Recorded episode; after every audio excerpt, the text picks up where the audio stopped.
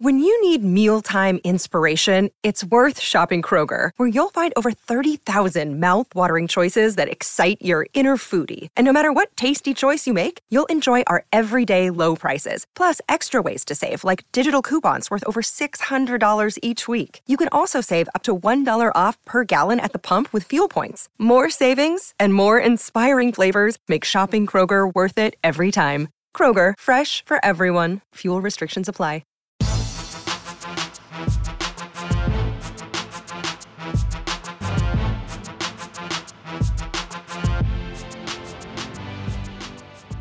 Welcome to the mini break, your daily podcast for the biggest storylines, results, and controversies from the tennis world. Today is Friday, November 4th. Wanted to offer an abbreviated update for all of you listeners here on today's show. Now, before we get to a little bit of Paris and Fort Worth talk, just a couple of things I want to run by all of you listeners. First and foremost, we here at Cracked Racquets are immensely grateful for all of you listeners' patience over the course of this week. We know there have been a dearth of episodes on this podcast feed, and on a week where we have the final Masters 1000 event of the ATP Tour season, the WTA Tour Finals being hosted in Fort Worth, you listeners deserve content breaking down all of that action. I will tell all of you right now, Gil Gross, David Kane, we've lined up podcasts with them this weekend. We will have two mega episodes with, in my opinion, maybe our two best guests here on this show, breaking everything down. I will do my best to try and compensate for the lack of content we've provided over the past few days. Nevertheless, just wanted to put that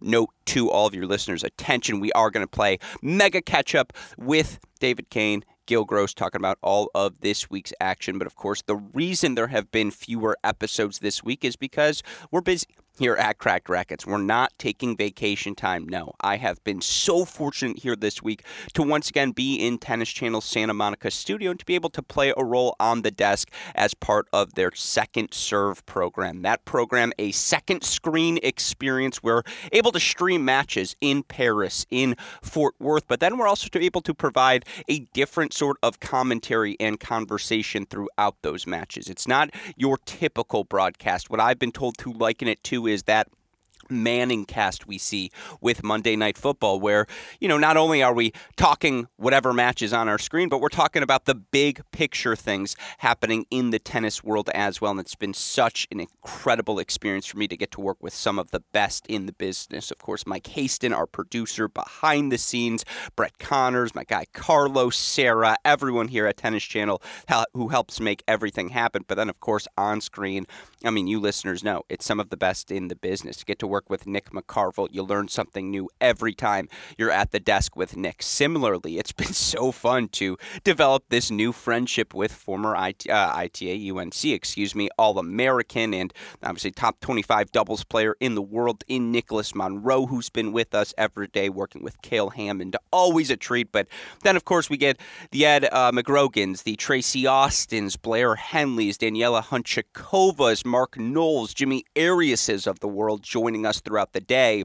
It's been a fantastic week of action. Again, such a learning experience. I've had so much fun. I like to think the first four episodes we've done have been pretty awesome as well. If you haven't, go check out Second Serve. Final episode here on Friday. We're pretty much all day throughout all the Paris and WTA Tour action. So, if you're looking for that, go subscribe to TC Plus. By the way, why wouldn't you do that if you have that TC Plus subscription? Not only do you get access to things like Second Serve, but of course you get access to just about every ATP and WTA match throughout the course of the season. So I know, again, that's a little bit of a four minute filibuster on why we haven't had podcast episodes this week. But again, it's not because we're slacking.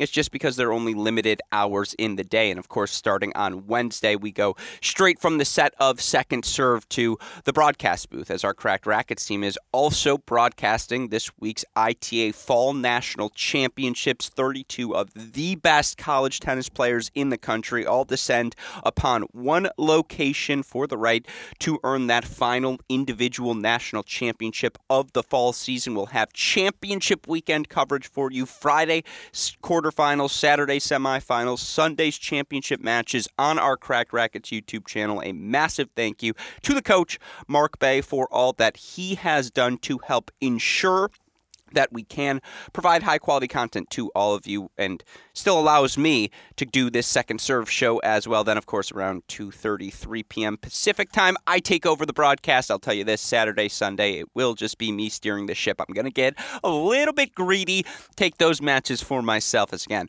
best college tennis players in the country. So many of them go on to such pro successes. You get access to all of them before those massive pro leaps happen. Check them out on our Cracked Racquets YouTube channel. Again, we'll have that action throughout the course of the weekend. With that said, again, timing is tight right now here on our Cracked Racquets schedule. So I just wanted to offer you a 15 minute edition here of the Mini Break podcast. It's going to be abbreviated, but I want to rapid fire off some takes I have shared throughout our Second Serve program and some thoughts that I have been developing, I suppose, throughout the course of this week's action. And then again, David Kane coming on this weekend, Gil Gross coming on this weekend. We'll flush all these thoughts out in more depth on those shows. But Let's start with the ATP Tour action in Paris. Simply put, each of our players in Paris who have reached the quarterfinal round have been impressive. Normally, you talk about the top player in the world, right? Carlos Alcaraz, number one seed, world number one, first big run for him since winning the U.S. Open. That would typically be your headline as you look at an ATP Paris event. Or maybe you turn to Novak Djokovic, who, of course, entered the week on a two tournament win streak and had played fewer than 40 total matches overall on the match to see him uh, on the season excuse me to see him even back on court at at all, uh, something all of us tennis fans were looking forward to. But with all due respect to Alcaraz, with all due respect to Djokovic, the story remains the same three players. It's been pretty much over the past month on the ATP Tour. And in descending order, that storyline is Felix Auger-Aliassime, Holger Rune, and Lorenzo Musetti. Simply put, the 2000s babies, the next gen 2.0, they seem ready and they seem ready right now. And let's just quickly once again start with Felix. Felix, of course, ridiculous run of success over the course of the past month. And you feel like you can really point to his victory over Carlos Alcaraz at the Davis Cup as just one of those moments where, all right, Felix starts to buy back in here to the end of the season. Now, what was so fascinating was that, you know, he then goes and plays Astana, right, and loses a tough first round match, 6 4 7 6 to Roberto Bautista Agut. He has not lost a match, of course, since that moment. And you look for Felix has now run his win streak to 15 consecutive victories as he knocks off Mikael Ymer 6 7 6 4 7 6 in round number one, and then a 1 and 3 definitive victory over Gilles Simon in the round of 16. You look for Felix, of course, had a 93 consecutive streaks of hold, uh, of had held, excuse me, 93 consecutive service games before getting broken by Michael Ymer. Of course, how does FAA respond? In that round of 16 match. Just another clean performance on serve. Faced only two break points against Simon, Did not get broken. I've been saying this very much so over the past month. Very much so, in my opinion throughout the tenure of Felix's career. And I feel like we've been covering Felix even back in 2017 when he was 16, 17 years old, starting to have all sorts of successes at the junior levels, of course, but starting to have success at the futures level, starting to have success at the challenger level as well. The moment Felix announced himself to the broader tennis world, it was always about two things the serve, the forehand. Since he was 12 years old, honest to God, and you read enough Colette Lewis, you will know this about Felix.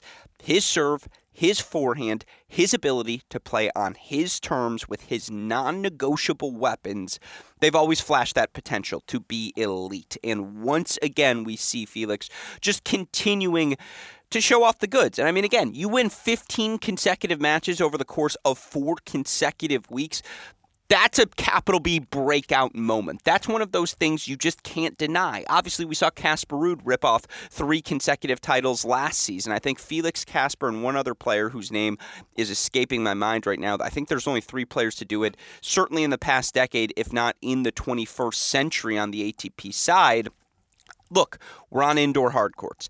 Indoor hard courts should favor the big hitting, big serving, front foot, move forward, aggressive game style of the Canadian FAA. And I bring up the fact he's Canadian because guess what? When you grow up in a northern cold weather area, you're going to play a lot of indoor hard court tennis we see that experience manifesting itself with benefits for FAA over the course of the past month. And again, I'm a broken record, and I apologize for repeating myself consistently. It's the serve, it's the forehand, and then it is the improvements, the increased fluidity in and out of the thirds of the court. He is just a physical. He's a monster. He's a monster. Absolutely. The combination of strength, speed, size. Is he the most fluid? No, but he's gotten so much better at getting into the backhand corner, generating depth out of that corner. I actually think it's the forehand on the run that gets a little bit more sporadic, but he never hits his forehand on the run anymore because he has developed physically to the point where it feels like he's always there in time. And when his feet are set with that forehand, he is now in control of the point. Again, a non negotiable weapon. That's what Felix possesses. 55 and 24 now overall on the season, 70% win percentage. He is quickly now up there with Tsitsipas, with Carlos Alcaraz, top three overall players in total wins here this season. And guess what? Felix into the final eight 22 years old, qualifies for the ATP Tour Finals. It felt like it was going to be when, not if he was going to do that during his career. Well, the win is now 2022. He has been that good down the season's home stretch, playing as well as anyone to end 2022. The other guy you'd have to throw in that conversation would be Holger Rune, who, of course, Felix knocked out last week in the Basel final. But you look for Rune, you know, quarterfinals Metz then makes the final in Sofia, beats Sinner, knocked out by Hustler, then wins Stockholm, beats Norrie, de Minaur, Tsitsipas down the stretch. The very next week goes to Basel. You know, easier draw, de Minaur, sure, Rinderknech, RBA, Humbert, indoor hard courts. Honestly, that's not, it's an easier draw, but it's not easy. And then he gets to the final against Felix, where Felix just has one of those days at the office on serve. Still, Holger only broken two times in the match. It was those two breaks that separated them. Ultimately, a three and five win for Felix. But you know, after all of that tennis, how does the 19 year old Holger Rune respond? Well, he comes here this week Three set win over Stan Wawrinka, five and one over Hubie Hurkacz, four and five yesterday against Andre Rublev. He won 75% of his first serve points, saved all six break points that he faced. For the event, he has fought off 13 of the 15 break points he's faced. He's won over 75% of his first serve points every match that he's played. And Nick Monroe and I actually had this discussion yesterday on set. Nick thinks Holger, having played doubles with him, is actually a very naturally aggressive player, that he hits a massive first serve, that the heaviness of his first strike can be that effective, of course. I slightly disagreed with Nick. I said that was a byproduct of the work Rune had put in. I think for Holger Rune, foundationally what what makes this run and makes his ceiling now tier one. And I think I'm going to have to start throwing him. That's the conversation we're having this offseason. I'm writing that on my notes right now. Is Holger Rune now a tier one player? Uh, he probably is tier one uh, because you look for Holger Rune now. I mean, again, 19 years old, into, I believe, the top 15 of the ATP rankings. In fact, now you look for Holger Rune, he is indeed with his run to the quarterfinals up to a new career high in the live rankings, number 18, excuse me, overall. I mean, he's 19 years old. He's 18 in the live rankings. If we didn't have Carlos Alcaraz at world number one, we would be freaking out about Holger Rune, who, you know, the discussion to start the season, we all knew he was going to make his top 100 debut. Had too much challenger success last year, had flashed too much potential in his ATP moments but for it for his entire game to come together as completely as it had. Again, let's play this game. What's the weakness? It's not the forehand anymore. Yeah, the second serve sits up. Everyone's second serve sits up.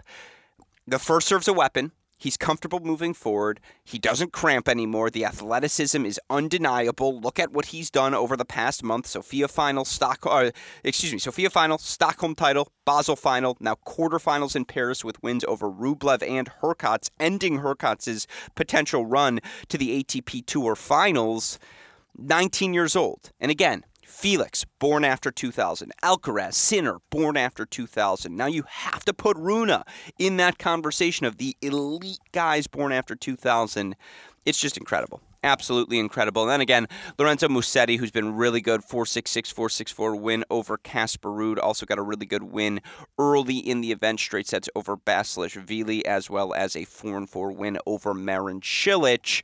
Musetti, another guy who's just made a leap physically. I think he's got the best one handed backhand on the ATP Tour athletically he just there is no weakness for him. And again, his ability now to hit that forehand a little bit earlier, hit the first serve a little bit bigger, a little more comfortably. He's always had the well rounded skill set. No one has been able to question his athleticism. The forehand can get a little leaky when pressured by elite pace, but it better be elite pace now because, again, Musetti has come to play here come the 2000s babies, folks, on the ATP Tour. And then, you know, just quickly again to run through the rest of these because it's going to be an abbreviated pod as I got to get ready to go for some second serve prep and all these different things we have to do. Um, yeah, you look for uh, Tiafoe, Tommy Paul, good run for the Americans. Alcaraz, Djokovic, Tsitsipas continuing to do their things to end the year. Tommy Paul particularly impressive, four and four win over Carreño Busta. Obviously, the three set win over Rafa. We talk about it more later. Rafa wasn't at his healthiest. Eileen, Tommy, uh, you know, again.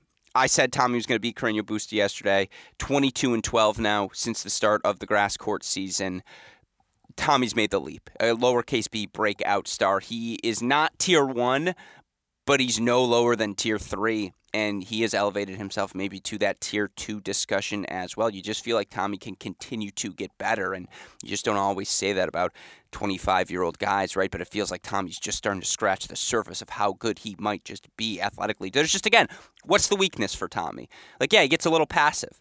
Okay, that's a mindset thing we can work on. And so he's exceptional. Frances is exceptional.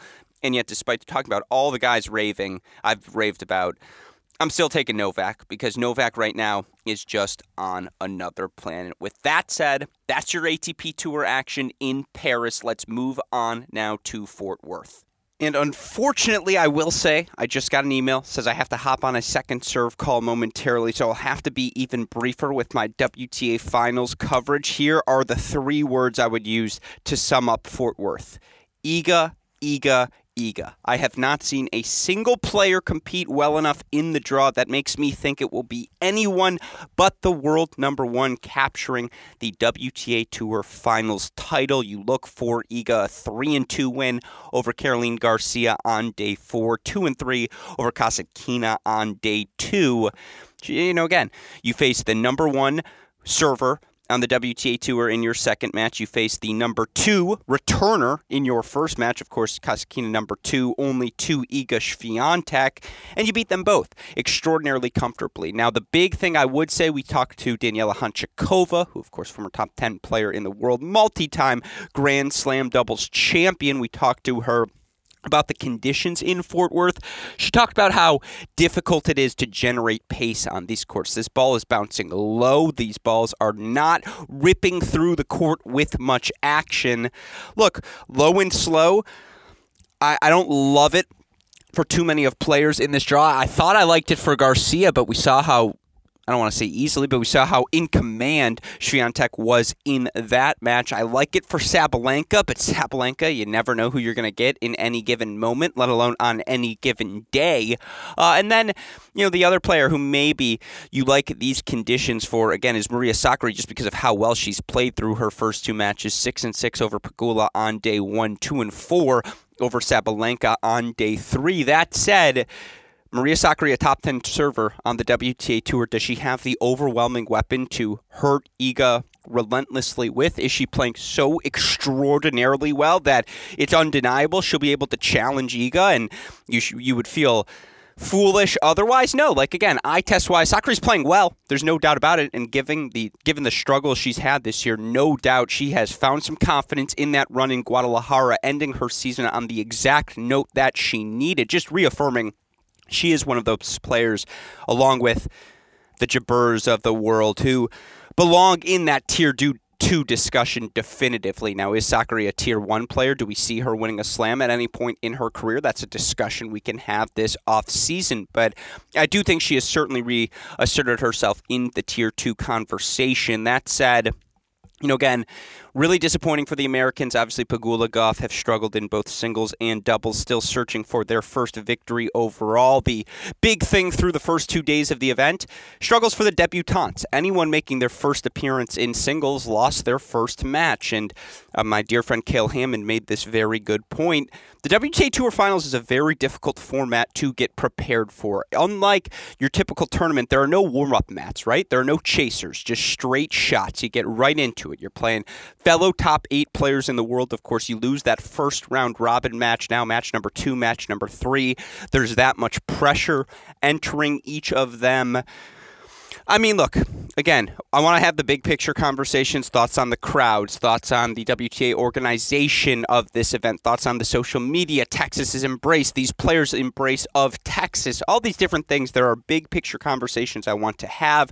We're going to do that with David Kane. Simply put, though, again, three words that I think are going to define this 2022 WTA Tour Finals Iga, Iga, Iga. I just think she really is heads and shoulders above the rest of the field. With that said, we will have expanded coverage of Paris, of these WTA Tour finals for you this weekend. I have already texted both David Kane, Gil Gross. We're locking in the show times. Yes, we have ITA Fall National broadcast, but it's the least I can do. Throw in two more podcasts, given the patience all of you mini break listeners have shown for us here this week. That said, if you're looking for additional content, Go get TC Plus. Watch the final day of Second Serve. I promise it will deliver the goods. A shout out, of course, here on this show, as always, to super producer Daniel Westoff for the job he does day in, day out, making everything possible. With that said, for our super producer Daniel Westoff, our friends at Tennis Point, from all of us here at both Cracked Racquets and the Tennis Channel Podcast Network, I'm your host, Alex Gruskin. You know what we say. That's the break. We'll talk to you all tomorrow. Thanks, everyone.